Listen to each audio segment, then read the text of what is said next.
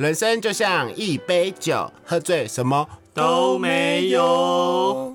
有合音。OK，欢迎收听《买醉碎碎念》第四十五集。大家好，我是毛怪，我是阿木，今天是礼拜三哦。他们不会知道，哦，我在想说要怎么开场啊？就随便开场啊。你哪一次有认真的吗？我每次都蛮认真的。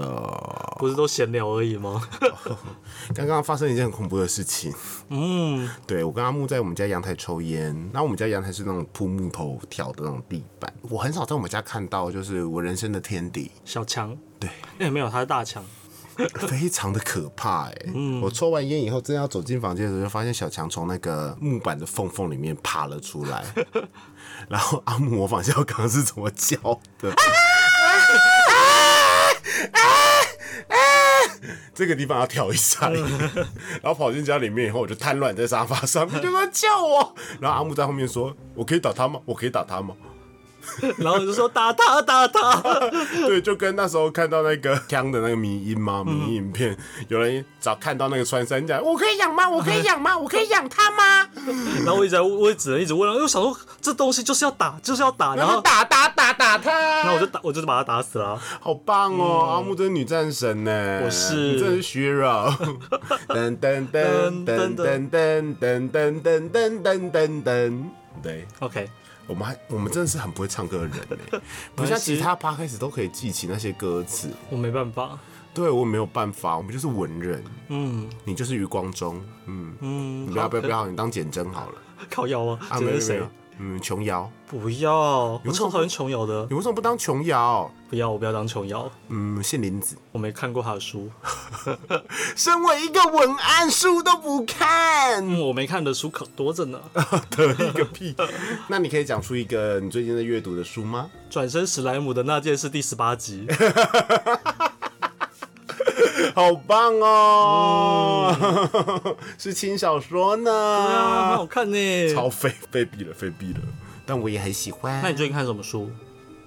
难怪最近没有买追忆书，谢谢大家。我终于要把那个上次我介绍的那本看完了啦！哎、我朋友还真的是因为我介绍去买嘞、真的假的？对，那个叫什么呃老派女孩的网购物路线，嗯哼对啊，所以真的有人去买，好看呢、，OK，那恭喜你快看完喽。对，开酒，好，今天喝什么呢？台湾啤酒的果味醺，葡萄柚口味，哦，果汁含量九趴以上，嗯，写屁哦，但酒只有三点五趴。嗯，里面都是水跟糖，嗯哼，跟酒。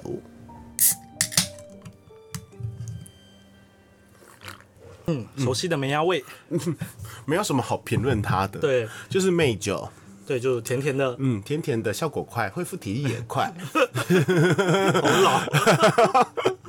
我们就是老气啊。嗯哼，对啊，嗯，阿木，那我们今天的主题是今天不是你要继续聊吉门？金门 King Man，嗯，嗯，绝对不是因为毛怪没有梗了，懒得再想什么。我也我从你的眼神中看得出心虚，对啊，就是我觉得金门应该延续吧，我觉得应该延续个五集，太多太多 too much，很多猫？很多。接下来还有金门的奇人异事啊，然后毛怪在金门遇到了死同性恋之类的，很多集可以讲哎。啊，我不用，谢谢。真的吗？不想要听在金门遇到死同性恋跟金门的历史吗？金门就只有你可以讲啊，我在旁边听就好啦。那你要采访我，不是说你要采访我吗？我没有想要采访，为什么？你到底想要干嘛？我想要耍废。你没有看书，然后也没有交男朋友，然后也没有，也没有好好保养自己的脸蛋，I am busy。也没有过提案。好啦好啦，开玩笑的。阿木，你不可以只想耍废，那你是要回应我，回应我，我气到不想要理你了，这么严重？效果太多了哦你。有吗？有？我刚刚哪一点有让你生气？嗯，很多点，比如说，没交男朋友，嗯嗯。提案没过，嗯，没有，我是说还没有准备好提案，嗯，还没有没过好吗？好。对 他又要生气了，脾气很差哎、哦，脾气真的被你训练的已经算很好了。又是我，你都偏心呐、都送别人生日礼物，我都没有。你又不喜欢哥吉拉，快点进入主题。好，那我们今天来聊聊金门的鬼故事。金门的鬼故事是你亲身故事吗？金门不是亲身故事，可是那些场景我都有看过，哦，然后朋友的，加上金门的四大禁地金门四大禁地，嗯，有名的，有名，然后还有然后你都去过，看着也没有很近呢、蛮可怕的。嗯，好，有一些我没有去过啦，然后金门的一些真的有那时候有上新闻的传说这样子，就是荒野奇谈。好豆所以我粥，们现在要开始变另外一个音调，恐怖啊，恐怖哦。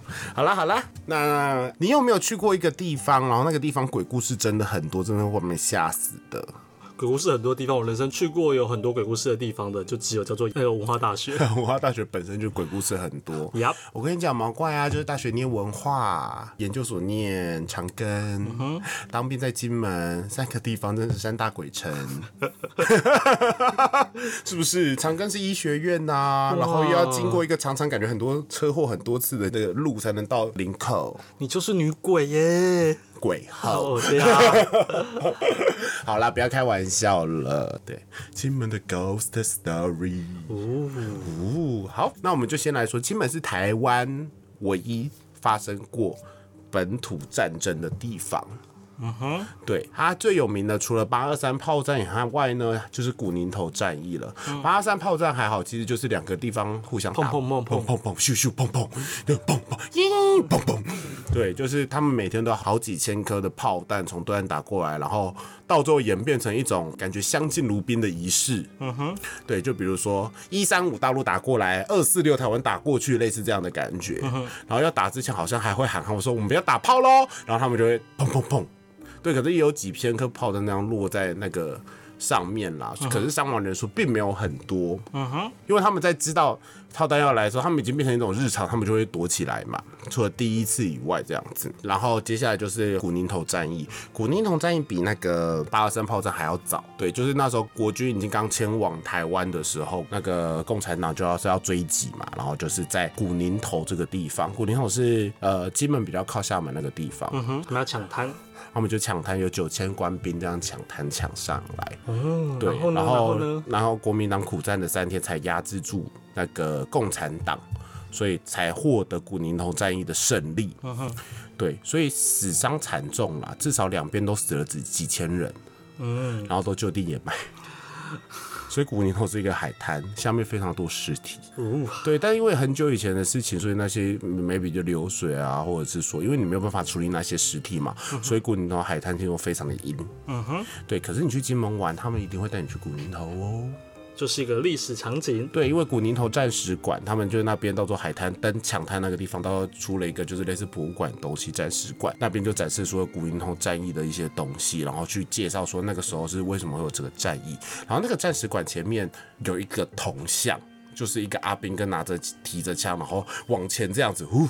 要进攻的那个姿势，是对那个地方就是四大禁地之一，怎么说不要靠近那里哟为。什么？因为原本那个铜像有三个，长一样并排，嗯哼，到最后现在只变成一个，嗯，都是的。是因为每个人都说，附近居民都一直听到晚上那个地方会有杀进攻杀和杀的声音，就想说为什么一直会有这种超演的声音？原本。都不以为，因为其实金门军营本身比较多嘛，然后就是需要训练，然后反正就是到最后大家就开始有传说说是那三尊铜像发出来的声音，然后有一个学金门的学生就不信邪，就想说那我要去看看，然后他就是半夜的时候跑去古宁头那边。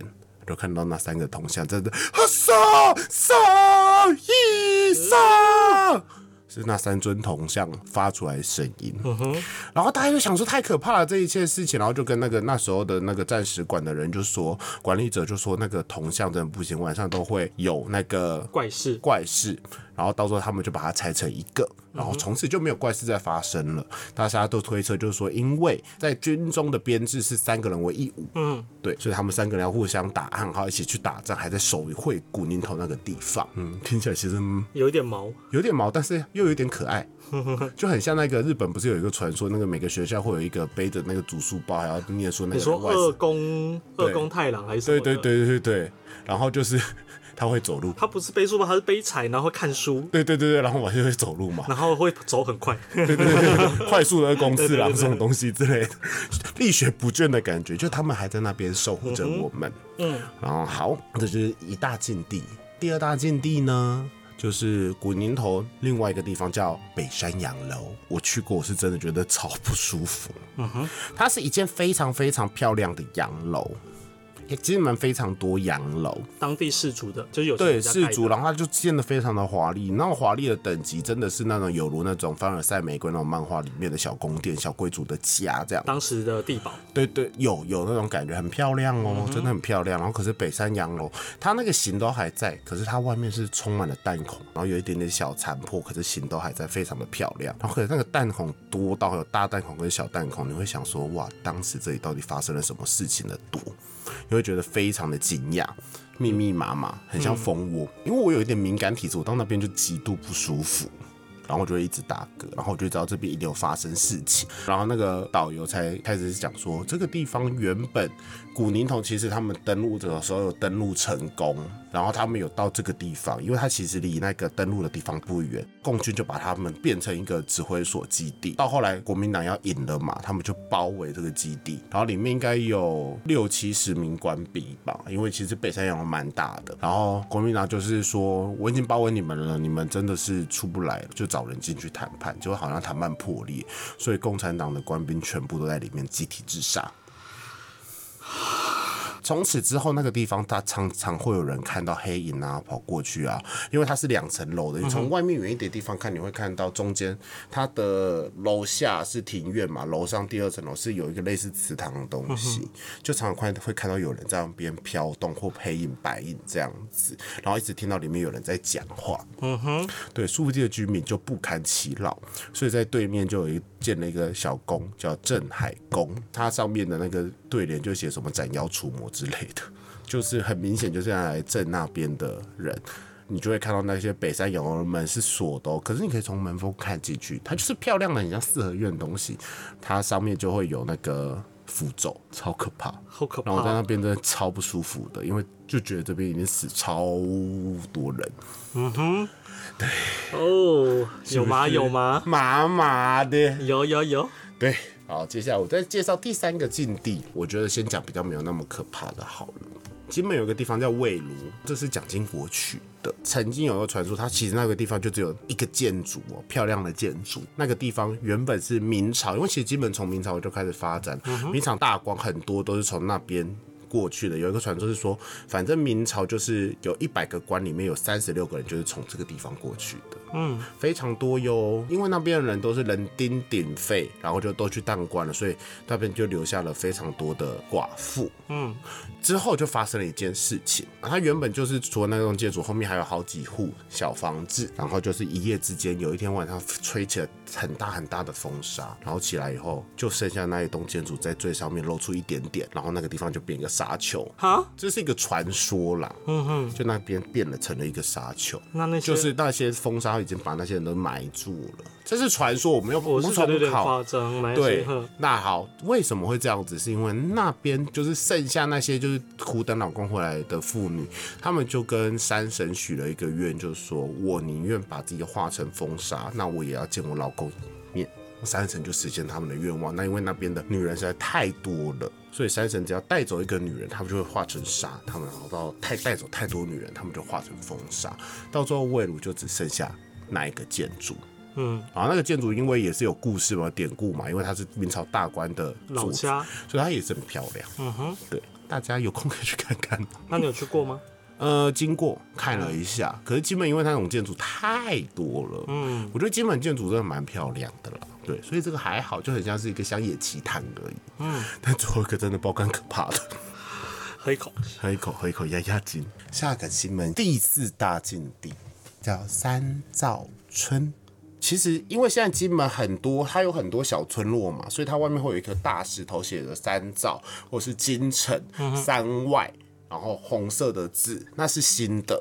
那以前是没有那颗石头的，所以是我朋友真的有带我去那边。然后他说：“哎、三道村到了，西门四大金地之一。”我就说：“干，带我来这里冲沙小。”然后就说：“哎、你先看这个池塘。”然后就是他那一条公路旁边是有一个池塘，然后旁边就森林。我就说哪有村？他说森林。他说你仔细看森林里面，然后就从森林里面看，然后就开始有一栋一小栋一小栋一小栋的闽闽式建筑。它是一个废弃的村落。他说：“哎、我进去里面走过，里面啊那些，比如说桌子上碗盘啊，都还摆着，看起来超像是他们就是忽然就是仓皇逃走的。”嗯哼。那传说为什么这个村会被废村呢？其实有非常多种说法，比较一般大众的说法是说，因为那个村庄在那个时候，呃，国民党迁来台湾，军们还有十万大军的时候，那边发生了鼠疫，嗯，就可能是汉他病毒之类的鼠黑死病类似这种东西。那大家为了围堵这个疫情，所以就命令里面的已经患了鼠疫或是没有的官兵都不准出来，就围城围住里面，就让他们自生自灭，谁出来就是射杀他，所以到最后就灭村了。这是一个传说，是这个原因。然后第二个传说是有人说那个地方早就被渗透了，就是那个地方是一个间谍村，国民党发现了，所以是围村把里面的人们全部都杀光。好不舒服的故事哦。然后最后一个，我觉得他妈最可怕。请说，你干嘛捂耳朵啊？你要我说，你还要捂耳朵我？觉得好可怕。传说有一个老太太，然后因为婆媳关系不好，那个老太太一直在被媳妇欺负。嗯，对，然后那个老太太就是不堪受虐，到最后在一个深夜里面就到我刚刚不是说我进三道村的时候，那我的朋友先叫我看那个小水塘，那个小水塘其实不大。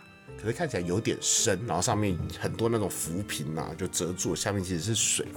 然后他就说，他就投潭自尽，嗯，投在三三兆村前面的小水塘自尽，嗯，然后自尽了以后，从那天晚上开始，都会有人听到老奶奶在哭的声音，然后一只要一听到老奶奶在哭，隔天早上起来就会发现家里有一个人消失了，比如可能是小孩，也有可能是老公这样子，然后就死在那个潭里面。嗯，然后老奶奶冤魂就会一直召唤人去投潭，直接那个潭不深，可是就一直有人淹死。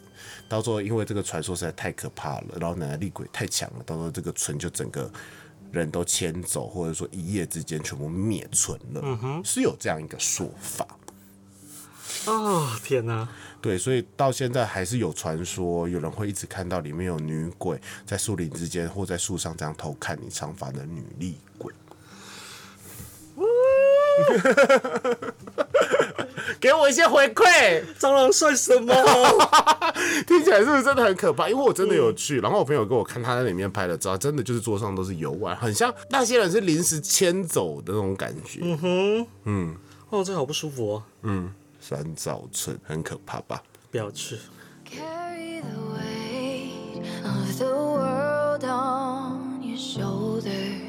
But don't let it make you older. They say, settle me down when I can't see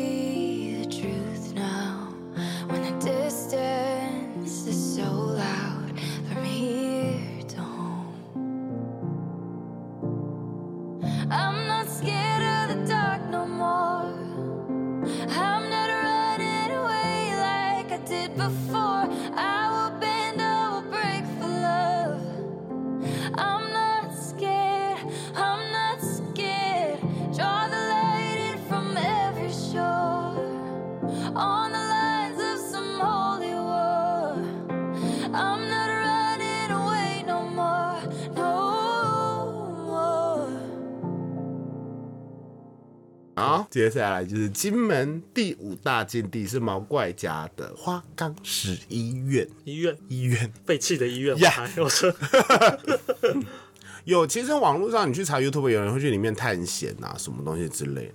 花岗石医院为什么叫花岗石医院？是因为金门都是花岗岩，所以它我上一集不是有说金门的崩坑很不得了，它的坑道跟聚集就是那个集会场所晴天厅，他们其实那个石头都非常硬的，所以那个时候他们把整座山基本上挖空是非常厉害。你看那时候人有多多，嗯，他就是用炸药去炸它。然后花岗石医院也是一个在坑道里面的医院。然后你知道战时的医院死了多少人？很可怕不得而知。可是其实它成为废弃医院也没有几年啦，对，因为金门之前没有医院呐、那现在才有金大医院，呃，是金大医院，反正金门医院这样，属立金门医院才出来，所以那时候医疗其实都靠花岗石医院。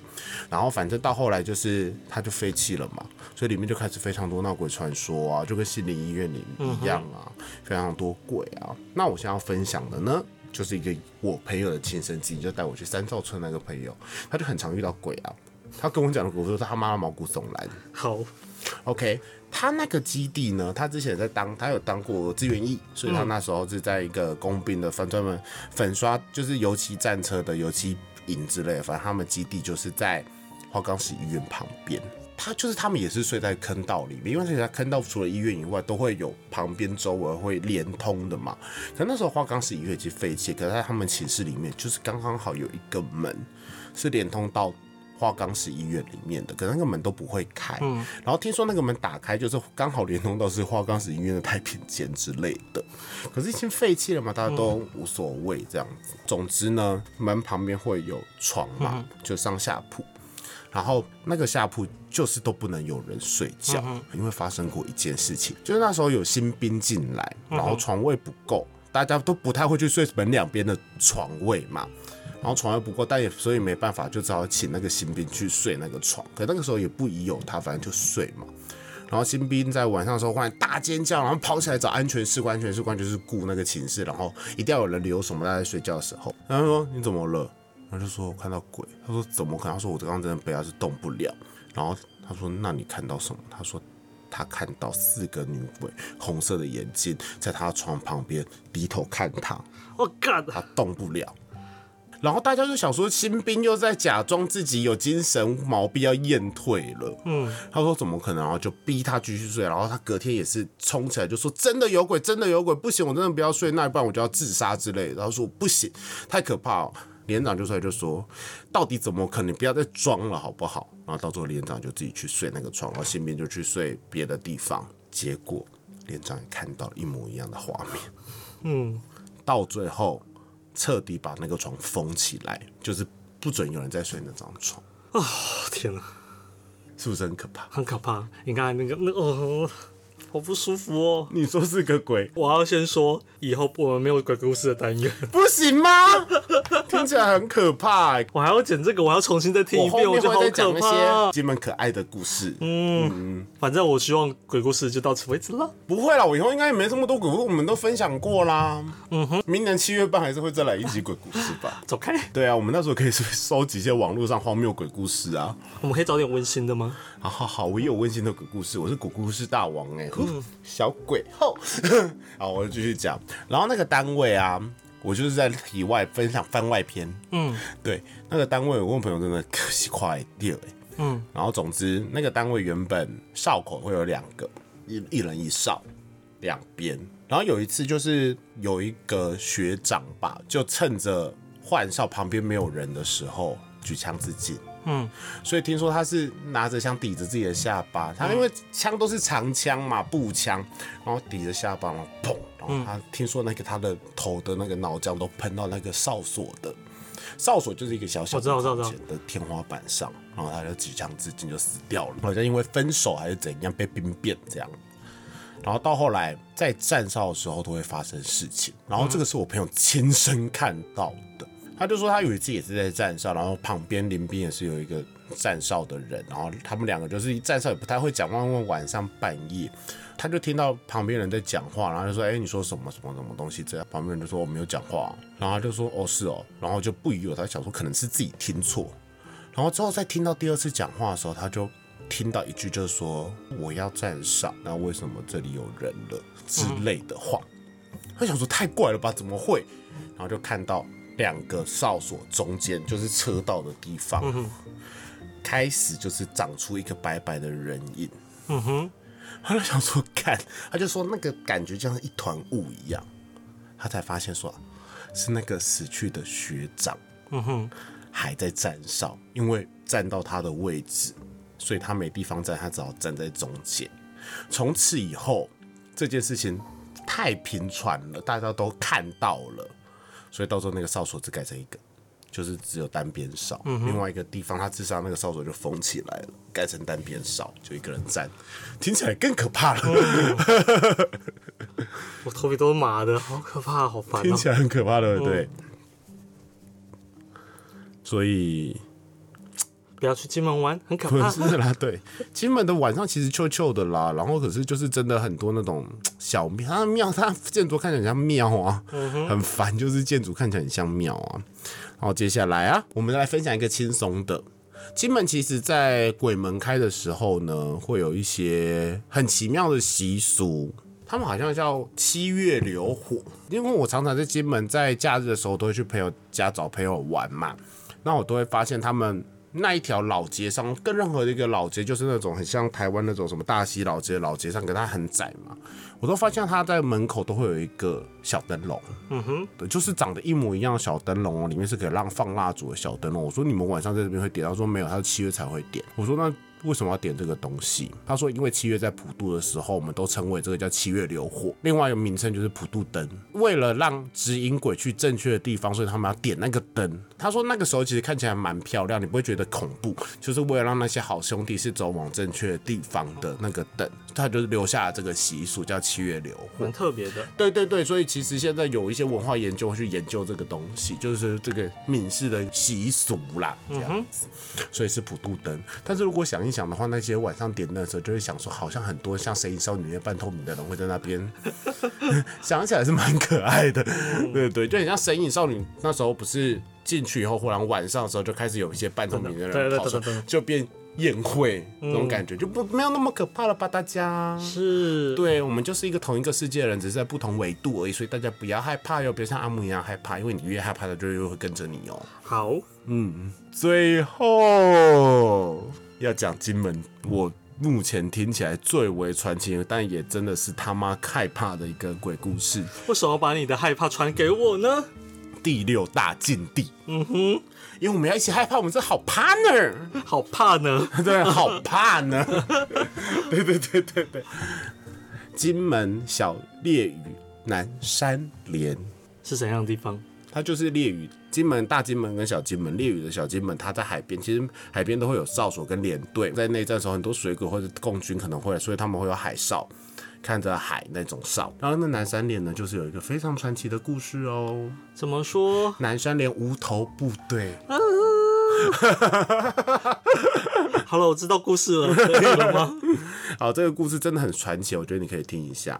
就是那时候都会有水鬼我来往嘛，就是会去扰乱或者是考试东西，所以大家会说以前会有人被摸哨，把头被砍走，对，被砍头，然后或者割耳朵啊？或是割耳朵之类的嘛，这些传说大家都能耳熟能详。然后在那个南三连这个地方，有一天就是逮到一个女水鬼，嗯哼，然后他就把她放在那个禁闭室里面，然后大家都开始嘲笑她，甚至想要就是凌虐她、之类的，就是强暴她之类。那个时候阿兵哥嘛，嗯，素质比较没那么好。对，然后就把他关住，然后开始对他施以施加暴力，然后甚至强暴他之类的。然后他们的连长就真的看不下去，就想说：好吧，那我就偷偷把你放回去。他就说：好，你下次不要再来。然后就在趁大家都不注意的时候把他放回去。然后隔天早上呢，连长就是睡醒了以后就发现说奇怪，为什么今天都没有要早点名？因为早点名就是连长一定要在场，要帮大家点名，然后唱军歌啊之类，看看人都在不在。然后就有一点在要想说，今天的执行官到底是谁呀、然后就去寝室看，想说大家怎么还在睡觉，棉被都盖好，然后感觉没有发生任何的事情。然后他在定神一看，发现会有那个铝制的脸盆放在底板嘛，他会发现脸盆都已经被拉出来了，然后上面一颗一颗的东西是他们人头，所有部队的人，就是一整个部队的人头。就是女水鬼回去以后说了，就是被凌虐这件事情以后，他们的部队就晚上整个来把那一整个连的人都摸掉了。但为什么连长没有被摸掉呢？是因为那女水鬼觉得是他放走他的，所以动的侧椅子就只留他。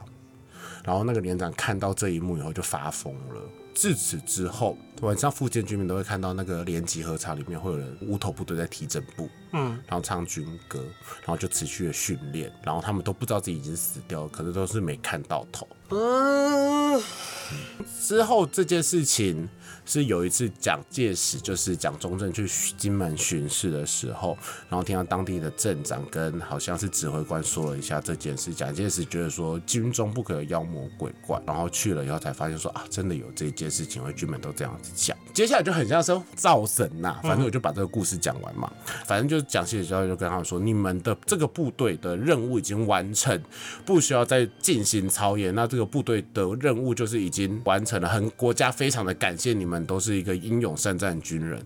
然后好像听说那天晚上就是那个带领无头部队的人有就是显灵，就跟蒋介石敬礼以后，然后他们就消失，从此以后那个地方就没有再有任何的无头部队的事情出现。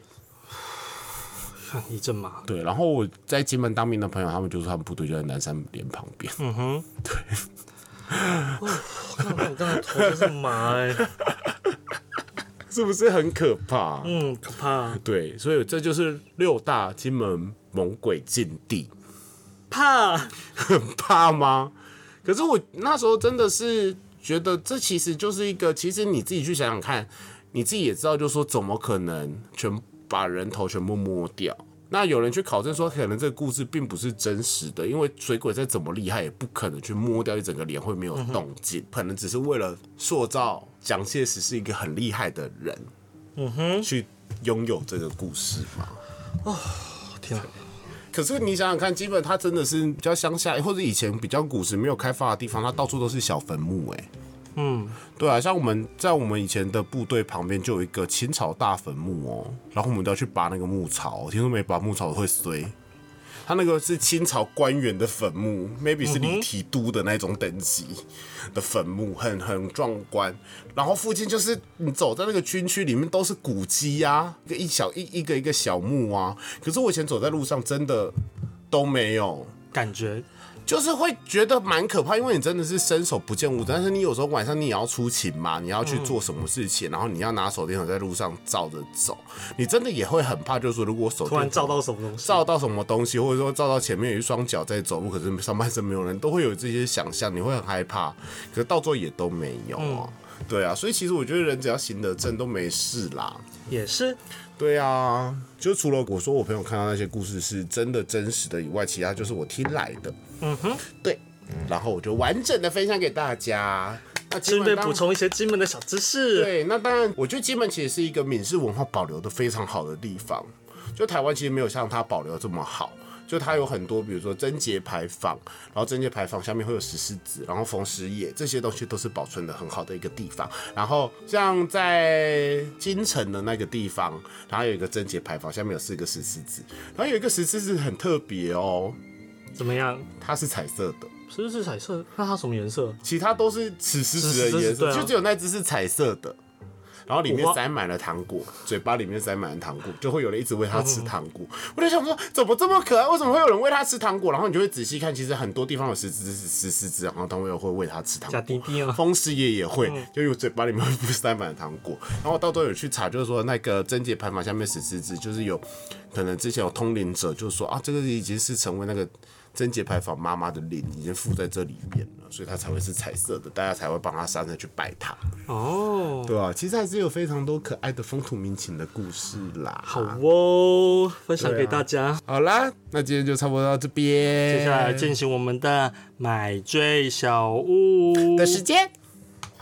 毛怪因为上次吃火锅的电磁炉坏掉，所以毛怪这次决定不买电磁炉了要，买什么炉呢？买卡式炉，就是加那个瓦斯罐。瓦斯罐的，对，因为这样才可以用土锅啊，电磁炉不可以用土锅，你知道吗？我不知道，陶锅不能用电磁因为我没有在煮饭，我都不知道那你如果。你今天露营的话，也可以用哦。然后毛怪就买了，我跟你讲这个这个卡式炉，我买了纯白色叫 Data House 的卡式炉，哪里的牌子啊？韩国哦，哦，金价税，金价税，金价税美美的。美美的美美的水水水水水水水。对，它火也很美哦。它是我，它小台的更可爱，可是我买的是大台的，才可以煮大大的东西。嗯，还有附一个硬壳，它是纯白色的。我是没有装瓦斯罐了，要点给你看吗？是不用了，诶、但它是不是蛮美的？它很漂亮，对啊，所以之后阿木来我家吃火锅，我冬天可以吃火锅喽。对 Doctor House 很美哟。这个多少啊？你这样买？我跟你讲这件事情，卡式炉我不知道它的价格大概要怎么装。两千。哦，我跟你讲，然后我跟我公司的同事分享了这件事情，就是我买了一个纯白色很美丽的卡式，也是用五倍券买的吗？嗯，那 OK 啦。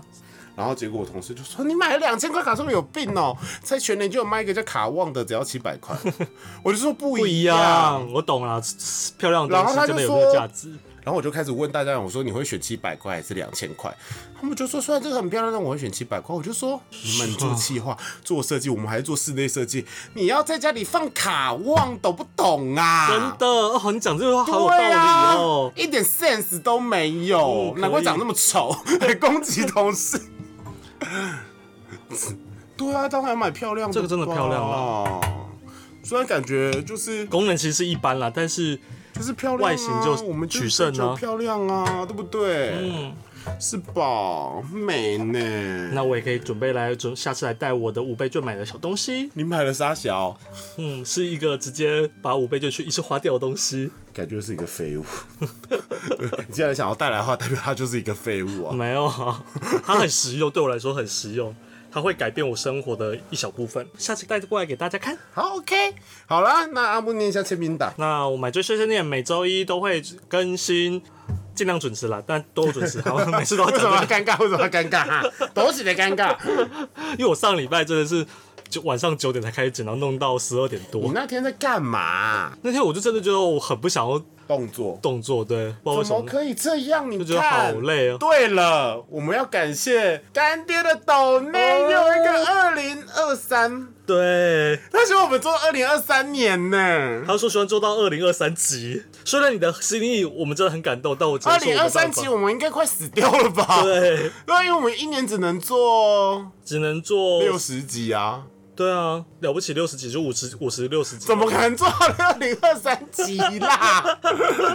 很谢谢，但谢谢，你，谢谢你。但是我们会尽量一直做下去，至少做到二零。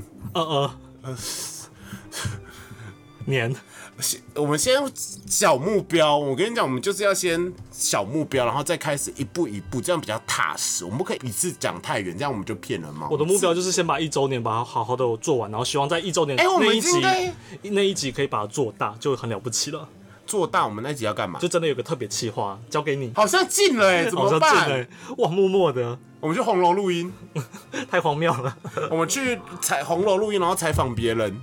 嗯哼，你有听过买这是生念吗？没有哎、五十个都说没有，那你可以听一下哦。好啊，还是就干脆做一个 YouTube 录影一下。也许我们就在红楼，然后找一个地方，然后请别人来聊天。啊，还是要直播啊。你在你在想了，反正给你给你企划这，很贱呢、你是负责企划的啊、那我要做影片的话，你要剪吗？我可以为那一集剪。好，那我们的 podcast 呢，在 Google、上岸、KKBox、Spotify 还有 Apple 都有上架。那也希望大家可以帮我们在 Apple 上给我们五星好评，分享给你的所有的朋友，让我们买就是念陪你度过蓝色一整周。对啊，阿木又是这礼拜也是非常的难熬，但阿木要加油。